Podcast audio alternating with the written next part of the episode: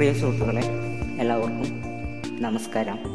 എൻ്റെ പുതിയ അധ്യായമായ ആകർഷണ നിയമം, ലോ ഓഫ് അട്രാക്ഷൻ എന്ന വിഷയത്തിലേക്ക് എല്ലാവരെയും സഹർഷം ഞാൻ സ്വാഗതം ചെയ്തുകൊള്ളുന്നു. നാം പലവിധ നിയമങ്ങളെക്കുറിച്ച് പഠിച്ചിട്ടുണ്ടാകും, കേട്ടിട്ടുണ്ടാകും. എന്നാൽ ആകർഷണ നിയമത്തെക്കുറിച്ച് അധികമാരും കേട്ടിരിക്കുവാൻ തരമില്ല. കാന്തങ്ങളുടെ വിപരീത ധ്രുവങ്ങൾ തമ്മിൽ പരസ്പരം ആകർഷിക്കും എന്ന് നമുക്കറിയാം. ഞാനിവിടെ പറയാൻ പോകുന്നത് പ്രാപഞ്ചിക ആകർഷണ നിയമത്തെക്കുറിച്ചാണ്. സ്ഥല സമയ കാലാതീതമായി സദാ പ്രപഞ്ചത്തിൽ പ്രവർത്തിച്ചുകൊണ്ടിരിക്കുന്ന ഒരു പ്രാപഞ്ചിക നിയമമാണ് ആകർഷണ നിയമം. ഗ്രാവിറ്റേഷൻ എന്നതിനെക്കുറിച്ച് നാം കേട്ടിട്ടുണ്ടല്ലോ. ഗ്രാവിറ്റേഷൻ നിയമത്തെക്കുറിച്ച് നമുക്ക് ഒന്ന് ചെറുതായി ചർച്ച ചെയ്യാം. ഭൂമി അതിന്റെ കേന്ദ്രത്തിലേക്ക് എല്ലാ വസ്തുക്കളെയും സദാ ആകർഷിച്ചുകൊണ്ടിരിക്കുകയാണല്ലോ. രാജ്യമോ സ്ഥലമോ സമയമോ വലിപ്പച്ചെറുപ്പമോ ധനികനെന്നോ ദരിദ്രനെന്നോ പാമരനെന്നോ പണ്ഡിതനെന്നോ വ്യത്യാസമില്ലാതെ അതിന്റെ കേന്ദ്രസ്ഥാനത്തേക്ക് എല്ലാം ആകർഷിച്ചുകൊണ്ടിരിക്കുന്നു. മുകളിൽ നിന്ന് ആര് തന്നെ ചാടിയാലും ഭൂമിയിൽ നിലം പതിക്കുമെന്നുള്ളതിന് യാതൊരു സംശയവുമില്ല. അതാണ് ഗ്രാവിറ്റി നിയമം. അതുപോലെ തന്നെ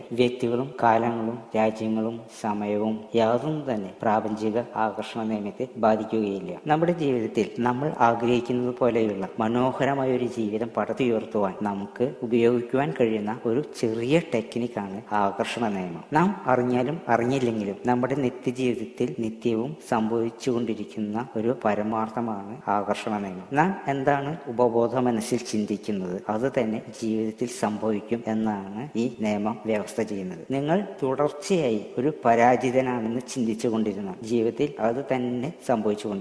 എന്റെ കയ്യിൽ പണം നിലനിൽക്കുകയില്ല എന്ന് നാം നിരന്തരം ചിന്തിച്ചു കൊണ്ടിരിക്കുകയാണെങ്കിൽ നമ്മുടെ കയ്യിൽ പണം വരും, അത് അതുപോലെ തന്നെ തീർന്നു പോവുകയും ചെയ്യും. ഞാൻ ഒരു വിജയിയാണ് എന്ന് നാം സദാ ചിന്തിച്ചു കൊണ്ടിരുന്നാൽ വിജയിച്ചുകൊണ്ട് തന്നെ ഇരിക്കും. എന്തും ചിന്തിച്ചിരുന്ന് വിശ്വസിച്ചാൽ അതും സംഭവിക്കും. നമ്മുടെ ആന്തരിക ലോകത്തിൽ, അതായത് മനസ്സിൽ എന്താണോ ചിന്തിച്ചിരിക്കുന്നത് അത് തന്നെ പുറം ലോകത്തിലേക്ക് കടന്നു വരികയും സംഭവിക്കുകയും ചെയ്യുന്നു. നിങ്ങളുടെ മനസ്സിൽ എന്താണോ വിശ്വസിച്ചിരിക്കുന്നത് അത് തന്നെയാണ് സംഭവിക്കുന്നത്. ഇല്ലായ്മയാണെങ്കിൽ ദരിദ്രനും ഉള്ളായ്മയാണെങ്കിൽ ധനവാനുമായി തീരുന്നു. ചിന്ത മാത്രം പോരാ, കുറച്ച വിശ്വാസവും കൂടി ഇതിന് ആവശ്യമാണ്. എന്താണ് ഈ യൂണിവേഴ്സൽ ലോ ഓഫ് അട്രാക്ഷൻ, അതായത് ആകർഷണ നിയമം? നമ്മുടെ മനസ്സും ചിന്തകളും പരസ്പരം പൂരിതങ്ങളാണല്ലോ. നമ്മുടെ ചിന്തകൾ ഊർജങ്ങളാണ്. നോക്കൂ, നമ്മുടെ ചുറ്റും എല്ലാം ഊർജങ്ങളാണ്. നാം അനുഭവിക്കുന്നതും കാണുന്നതും കേൾക്കുന്നതും എല്ലാം ഊർജമയമാണ്. മനസ്സ് കാന്തമായി പ്രവർത്തിക്കുന്നു. നമ്മുടെ ശരീരമടക്കം സർവ്വ മാലിന്യങ്ങളും എല്ലാം തന്നെ ഊർജങ്ങളാണ്.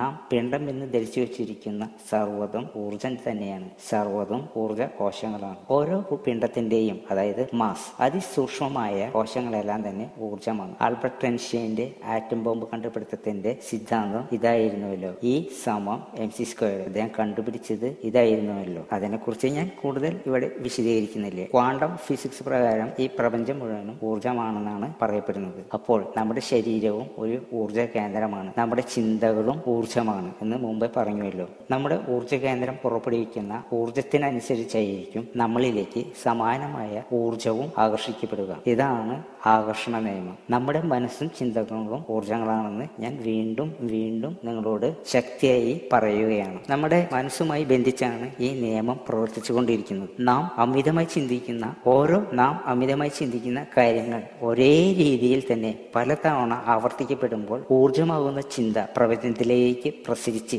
അതിലേക്കുള്ള സാഹചര്യം നമ്മളിലേക്ക് ആകർഷിക്കപ്പെടുന്നു, വലിച്ചെടുക്കപ്പെടുന്നു. ഇതാണ് ആകർഷണ നിയമം, ലോ ഓഫ് അട്രാക്ഷൻ. വേദങ്ങളിലും ബൈബിളിലും ഖുറാനിലും ആകർഷണ നിയമം പ്രതിപാദിക്കപ്പെടുന്നുണ്ട്. ആധുനിക ശാസ്ത്രം ഇന്ന് ഗവേഷണത്തിന്റെ ഫലമായി കണ്ടുപിടിച്ചതാകുന്നു ഈ ആകർഷണ നിയമം. ബൈബിളിൽ പ്രത്യേകിച്ച് പറയുന്നുണ്ട്, നീ വിശ്വസിച്ചുകൊണ്ട് എന്ത് വിചാരിച്ചാലും നിനക്ക് ലഭിക്കും. ഇതെല്ലാം ആകർഷണ നിയമത്തിന്റെ വസ്തുതകളാണ്. മനസ്സിന് പല തലങ്ങളുണ്ട്. അതിൽ പ്രധാനപ്പെട്ട രണ്ട് തലങ്ങളാണ് ബോധമനസ്സും ഉപബോധ മനസ്സും. ശൈശവ കാലഘട്ടങ്ങളിൽ നമ്മുടെ ബോധമനസ്സ് തികച്ചും പ്രവർത്തനരഹിതമാണ്. ഇതിനെക്കുറിച്ച് ഞാൻ മുൻപ് പറഞ്ഞിട്ടുണ്ട്. നാം ആരാണ് എന്ന അധ്യായത്തിൽ ഞാൻ പറഞ്ഞിട്ടുണ്ട്. കുഞ്ഞിനാളിൽ നമ്മുടെ ഉപബോധ മനസ്സാണ് പ്രവർത്തിച്ചു കൊണ്ടിരിക്കുന്നത്. ബോധ മനസ്സിൽ നിന്നും തികച്ചും വ്യത്യസ്തമാണ് ഉപബോധ മനസ്സ്. ഉപബോധ മനസ്സിന് ചിന്തിക്കുവാനോ തീരുമാനങ്ങൾ എടുക്കുന്നതിനോ ഉള്ള കഴിവുകൾ യാതൊന്നുമില്ല. കാണുന്നതും കേൾക്കുന്നതും അനുഭവിക്കുന്നതും എന്തും അതേപടി സ്വീകരിക്കുകയാണ് ഉപബോധ മനസ്സിന്റെ ജോലി. അതിനെ പ്രത്യേകിച്ച്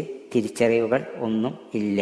നല്ലതും ചീത്തയും നന്മയും തിന്മയും ഒന്നും ഉപബോധ മനസ്സിനെ തിരിച്ചറിയുവാൻ കഴിയുകയില്ല. അതിനെ ആകെ തിരിച്ചറിയുവാൻ കഴിയുന്നത് ചിത്രങ്ങളും ഛായകളും മാത്രമാണ്. ബോധമനസ്സ് പ്രവർത്തിക്കാൻ തുടങ്ങുമ്പോൾ കേൾക്കുന്നതെന്തും ബോധതലത്തിലേക്ക് ആലേഖനം ചെയ്യുവാൻ തുടങ്ങുന്നു. ബോധമനസ്സിന് വിവേചന ശക്തിയുണ്ട്, അതുകൊണ്ട് അത് ചിന്തിക്കുവാൻ പ്രേരിപ്പിക്കുന്നു. കുട്ടിക്കാലത്തുണ്ടാകുന്ന റീസണിങ് കപ്പാസിറ്റി ഇല്ലാത്ത കാലം, അതായത് ബോധമനസ്സ് പ്രവർത്തിക്കാത്ത കാലം, അനുഭവങ്ങളും ദർശനങ്ങളും ശ്രവണങ്ങളും എല്ലാം മനസ്സിൽ കിടന്ന് പ്രോഗ്രാം ചെയ്യപ്പെടുന്നു. പിന്നീട് ഈ പ്രോഗ്രാമാണ് നമ്മുടെ ജീവിതത്തിൽ നമ്മെ മുന്നോട്ട് നയിച്ചുകൊണ്ടിരിക്കുന്നത്. അതായത് നാം ചെറുപ്പത്തിൽ കണ്ടും കേട്ടും അനുഭവിച്ചും പഠിച്ച കാര്യങ്ങളാണ് ഭാവിയിൽ, അതായത് ഇന്ന് നമ്മുടെ ശീലങ്ങളായി സ്വഭാവങ്ങളായി തീർന്നിരിക്കുന്നത്. പ്രായപൂർത്തിയായ ഒരാളിൽ ബോധമനസ്സിനെ വിലയിരുത്തുകയാണെങ്കിൽ ചിന്തിക്കുവാനുള്ള കഴിവുണ്ട്, തീരുമാനങ്ങൾ എടുക്കുവാനുള്ള കഴിവുണ്ട്. ഒബ്ജക്റ്റീവ് മനസ്സാണ്, കാര്യകാരണങ്ങൾ അന്വേഷിക്കുന്ന ഒരു മനസ്സാണ്. എന്നാൽ ബോധമനസ്സ് എന്താണ് ഉപബോധ മനസ്സിന് കൊടുക്കുന്നത്?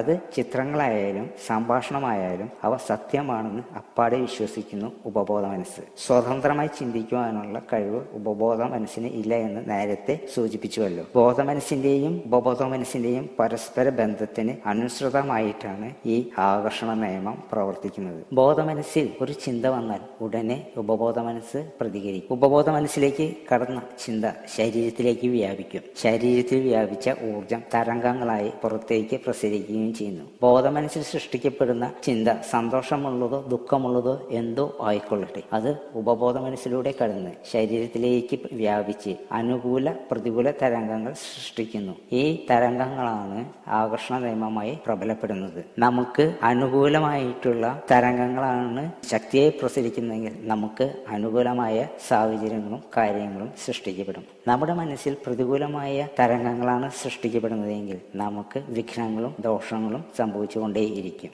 നാം എന്താണ് നിരന്തരമായി ചിന്തിച്ചുകൊണ്ടിരിക്കുന്നത്? അത് ഉപബോധ മനസ്സും ശരീരവുമായി ബന്ധപ്പെട്ട് ഒരു തരംഗം സൃഷ്ടിക്കപ്പെടുന്നു. ഇതിനോട് സമാനമായി ഒരു തരംഗം നമ്മെ ആകർഷിക്കുന്നു. അതായത് നമുക്ക് സന്തോഷമുള്ള കാര്യങ്ങളാണ് നമ്മുടെ മനസ്സിൽ നിന്നും എപ്പോഴും പുറപ്പെട്ടുകൊണ്ടിരിക്കുന്നതെങ്കിൽ നമുക്ക് എപ്പോഴും സന്തോഷം അനുഭവിച്ചുകൊണ്ടേയിരിക്കും. ഇതാണ് നമ്മുടെ ജീവിതത്തിലേക്ക് നമ്മെ ആകർഷിക്കുന്നത്. ഒന്നുകൂടി വിശദമായി പറയുകയാണെങ്കിൽ, നമ്മുടെ കൈവശമുള്ള ഒരു റേഡിയോ നൂറ് എന്ന ഫ്രീക്വൻസിയിൽ ട്യൂൺ ചെയ്ത് വെച്ചാൽ ആ നിലയത്തിലെ പരിപാടികൾ മാത്രമേ നമുക്ക് ശ്രവിക്കുവാനാകൂ. വേറെ നിലയത്തിലെ പരിപാടികൾ നമുക്ക് കേൾക്കുവാനാവുകയില്ല. എന്നാൽ വേറെ പരിപാടികൾ കേൾക്കണമെങ്കിൽ ഫ്രീക്വൻസിയിൽ മാറ്റം വരുത്തണം. നമുക്ക് പണം ഇല്ല എന്ന് നിരന്തരമായി ചിന്തിച്ചു കൊണ്ടിരുന്നാൽ പണം നമ്മെ ആകർഷിക്കപ്പെടുകയില്ല.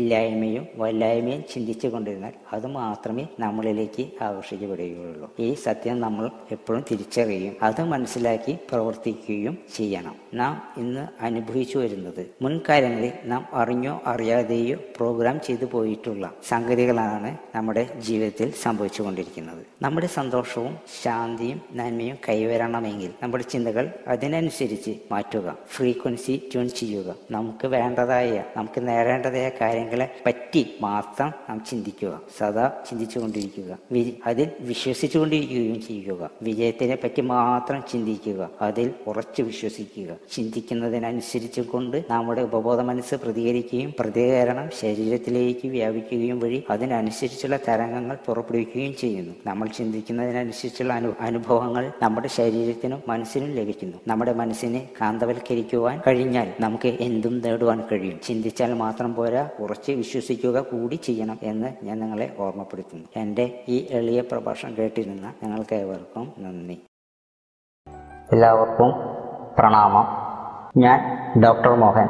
എല്ലാവരെയും ഞാൻ ഈ ചാനലിലേക്ക് സഹർഷം സ്വാഗതം ചെയ്തുകൊള്ളുന്നു. പലവിധ തിരക്കുകൾ മൂലം എനിക്ക് ഇവിടെ എത്തിച്ചേരാൻ കഴിയാത്തതിൽ ഞാൻ ദുഃഖം പ്രകടിപ്പിക്കുന്നു. സാങ്കേതികമായ ചില തിരക്കുകൾ മൂലം കൊണ്ടുമാണ് എനിക്ക് ഇവിടെ എത്തുവാൻ കഴിയാതിരുന്നത്. ഇന്ന് ഞാൻ ഒരു നെല്ലിക്ക അരിഷ്ടം, ഒരു വിശിഷ്ട മുറ, അതായത് വിധിയാണ് ഞാൻ ഇന്നിവിടെ പറയുവാൻ പോകുന്നത്. എല്ലാവർക്കും അത് പ്രയോജനകരമാണ് എന്ന് ഞാൻ വിശ്വസിക്കുന്നു. ഇത് എനിക്ക് ഇടുക്കിയിലുള്ള ധനങ്കരൻ വൈദ്യർ ആണ് ഈ യോഗമുറ എനിക്ക് പറഞ്ഞു തന്നിട്ടുള്ളത്. അത് നിങ്ങളുടെ ആരോഗ്യത്തിനായി ഞാനിതിവിടെ സമർപ്പിക്കുകയാണ്. നെല്ലിക്കയിൽ എല്ലാവിധ ഔഷധ ഗുണങ്ങളും ഉണ്ട്, നല്ലൊരു ആഹാരവും കൂടിയാണ്. പണ്ട് ഋഷീശ്വരന്മാർ നെല്ലിക്ക മാത്രം കഴിച്ചുകൊണ്ട് ജീവിച്ചിരുന്ന ഒരു കാലം ഉണ്ടായിരുന്നു എന്ന് പറയപ്പെടുന്നു. നെല്ലിക്ക ഒരു സമ്പൂർണ്ണ ആഹാരമാണ്. നെല്ലിക്ക അമൃതിന് തുല്യമാണ്. പണ്ട് ജീവൻ നിലനിർത്തുവാൻ വേണ്ടി മഹർഷീശ്വരന്മാർ നെല്ലിക്ക മാത്രം ഭക്ഷിച്ചിരുന്നതായി പറയപ്പെടുന്നു. സൂര്യപ്രകാശത്തിൽ കറുപ്പു നിറവും തോന്നിക്കുന്നവയെല്ലാം അന്നമായും വെള്ള നിറമായി തോന്നിക്കുന്നവയെല്ലാം വെള്ളമായും ചുവപ്പ് നിറം തോന്നിക്കുന്നവയെല്ലാം അഗ്നിയായും അറിയപ്പെടുന്നു. നെല്ലിക്കയിൽ ഈ മൂന്ന് ഗുണങ്ങളും ഉള്ളതിനാൽ ഇത് ഒരു സമ്പൂർണ്ണ ആഹാരമായി കരുതപ്പെടുന്നു. നല്ല ഒരു പോഷക ആഹാരവും ഒരു ഔഷധ കലവറയും കൂടിയാണ് നെല്ലിക്ക എന്ന് പറയുന്നത് ഞാൻ ഇവിടെ പ്രസ്താവിച്ചു കൊടുക്കുന്നു. നെല്ലിക്കയിൽ വിറ്റാമിൻ സി അടക്കം പല ധാതു ലവണങ്ങളും നെല്ലിക്കയിൽ അടങ്ങിയിരിക്കുന്നു. നല്ല ആരോഗ്യം പ്രദാനം ചെയ്യുന്നതിനോടൊപ്പം നല്ല രോഗപ്രതിരോധ ശക്തിയും ഈ നെല്ലിക്ക നൽകുന്നുണ്ട്. ക്യാൻസർ തുടങ്ങി പല മാരക രോഗങ്ങളെയും ശമിപ്പിക്കുവാൻ നെല്ലിക്കയ്ക്ക് കഴിയുമെന്നുള്ളത് പ്രസ്താവ്യ യോഗ്യമാണ്.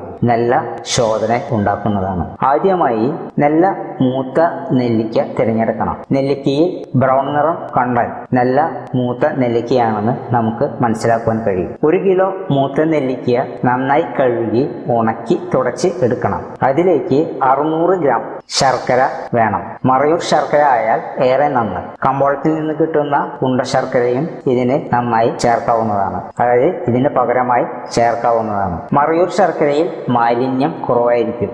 മറയൂർ ശർക്കര തട്ടുമ്പോൾ പെട്ടെന്ന് പൊടിയും. അല്ലാത്തതാണെങ്കിൽ നല്ല കട്ടിയുണ്ടാവും. കട്ടിയുള്ള ശർക്കരയാണെങ്കിൽ അതിൽ സിമെന്റോ മറ്റോ മാലിന്യ വസ്തുക്കൾ ഉണ്ടായിരിക്കും എന്ന് നാം കരുതേണ്ടതാണ്. അപ്പോൾ മറയൂർ ശർക്കര തട്ടിയാൽ എളുപ്പം പൊട്ടും. മറ്റ് ശർക്കരയാണെങ്കിൽ പൊട്ടുകയില്ല. അതായത് മാലിന്യമുള്ള ശർക്കരയാണെങ്കിൽ ഒരിക്കലും പൊട്ടുകയില്ല, പെട്ടെന്ന് പൊട്ടുകയില്ല എന്ന് നാം മനസ്സിലാക്കണം. പിന്നെ അരി ആറും ജീരകം മൂന്നും പത്ത് ഗ്രാം വീതം വാങ്ങി വയ്ക്കുക. അരി ആറ് എന്നാൽ കാർഗോലരി, വിഴലരി, ചെറുകുന്നരി, കടുകാപ്പാലരി, കൊത്തമ്പാലരി, ഏലത്തരി എന്നിവയാണ്. കൊത്തമ്പാലരി എന്നാൽ മല്ലിയെയാണ് പറയുന്നത്. ജീരകം മൂന്ന് എന്നാൽ നല്ല ജീരകം, പെരുംജീരകം, കരിഞ്ജീരകം എന്നിവയാണ്. കാട്ടുജീരകം വേണ്ട എന്ന് അർത്ഥം. മുപ്പത് ഗ്രാം വീതം തക്കോലം, കശകശ, കറുവപ്പട്ട, ജാതിക്ക, ജാതിപത്രി, പച്ചില, നാഗപ്പൂവ്, താതിരിപ്പൂവ് എന്നിവ കൂടി വാങ്ങി വെക്കണം. താതിരിപ്പൂവ് നന്നായി കഴുകി ഉണക്കി വേറെ മാറ്റി വെക്കണം. ബാക്കിയുള്ളവ നന്നായി തീരെ പൊടിച്ച് വെക്കണം. തീരെ ശീലപ്പൊടിയാകണമെന്ന് ഇല്ല എന്ന അർത്ഥം. വൃത്തിയുള്ള ഉണങ്ങിയ നല്ല ഭരണിയിൽ ആദ്യം കുറെ നെല്ലിക്ക ഒരു ലെയറായി ഇടുക. അതിനു മുകളിലായി ശർക്കര ചീകിയതോ പൊടിച്ചതോ ആയി ഒരു ലെയറായി ഇടുക. അതിനു മുകളിൽ മരുന്ന് പൊടി തൂവുക. അതിനു മുകളിലെ മുകളിലായി വീണ്ടും നെല്ലിക്കയും അതിനു മുകളിൽ ശർക്കരയും അതിനു മുകളിലായി മരുന്ന് പൊടിയും ലെയറായി ഇടുക. ഏറ്റവും ഒടുവിലായി നാം വേറെ മാറ്റി വെച്ചിരിക്കുന്ന താതിരി പൂവ് വിതറി ഇട്ടുകൊടുക്കേണ്ടതാണ്. അടപ്പ് കൊണ്ട് മൂടി നന്നായി ശിലമൺ ചെയ്യണം. ശിലമൺ ചെയ്യുക എന്ന് വെച്ച് കഴിഞ്ഞാൽ മൂടിക്ക് ചുറ്റും നല്ല തുണി കൊണ്ട് വരിഞ്ഞ് ചുറ്റി അതിന്മേൽ മണ്ണ് കുഴച്ച് പൊതിഞ്ഞ് വെക്കുക. ഒരിക്കലും വായു കടക്കാതിരിക്കാൻ വേണ്ടിയാണ് അങ്ങനെ ചെയ്യുന്നത്. നാൽപ്പത്തഞ്ച് ദിവസം കഴിഞ്ഞ് എല്ലാം എടുത്ത് പിഴിഞ്ഞ് അരിച്ച് ഊറ്റി എടുക്കണം. അതിനെ ഒരു കുടത്തിലേക്ക് മാറ്റി എടുക്കണം. കുടത്തിന്റെ അടിയിൽ മട്ട് കൂറി അടിഞ്ഞു വരും. ഇത് കുപ്പിളിലേക്ക് പ്രത്യേകം മാറ്റിയെടുക്കണം. ചെളി മാത്രമേ എടുക്കാവൂ. ഊറൽ നാം മാറ്റി വെളിയിൽ കളയേണ്ടതാണ്. ഇവ രാത്രിയിൽ അത്താഴ പുറമെ ഒരു ഔൺസ് അതായത് ഇരുപത്തിയഞ്ച് എം എൽ വീതം കഴിക്കാം. ഇത് ആരോഗ്യത്തിന് ഏറെ ഗുണം ചെയ്യുന്ന ഒരു ഔഷധമാണ്. ഇത് വൈദ്യമുറയിലുള്ളതാണ്. ഞങ്ങൾക്ക് എല്ലാവർക്കും ഇത് പരീക്ഷിച്ച് നോക്കാവുന്നതാണ്. എൻ്റെ ഈ പ്രഭാഷണം കേട്ടിരുന്ന എല്ലാവർക്കും എൻ്റെ വിനീത നമസ്കാരം. Thank you very much.